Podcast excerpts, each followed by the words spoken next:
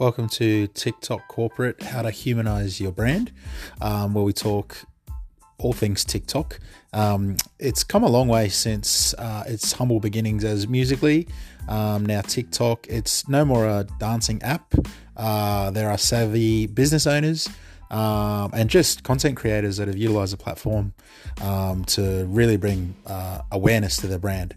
And you know, my view is it's probably the hottest um, tool to use to bring awareness to your brand, right? No matter what what you are, either a corporate business where this podcast is really directed to, or um, any type of creative. You could be a small business owner, you could be a large corporate, right? Um, and so, you know, my belief right now um, in July 2020 is that um, you know you'd be silly not to at least look at it. Um, and this podcast talks um, all things TikTok. So I hope you enjoy it.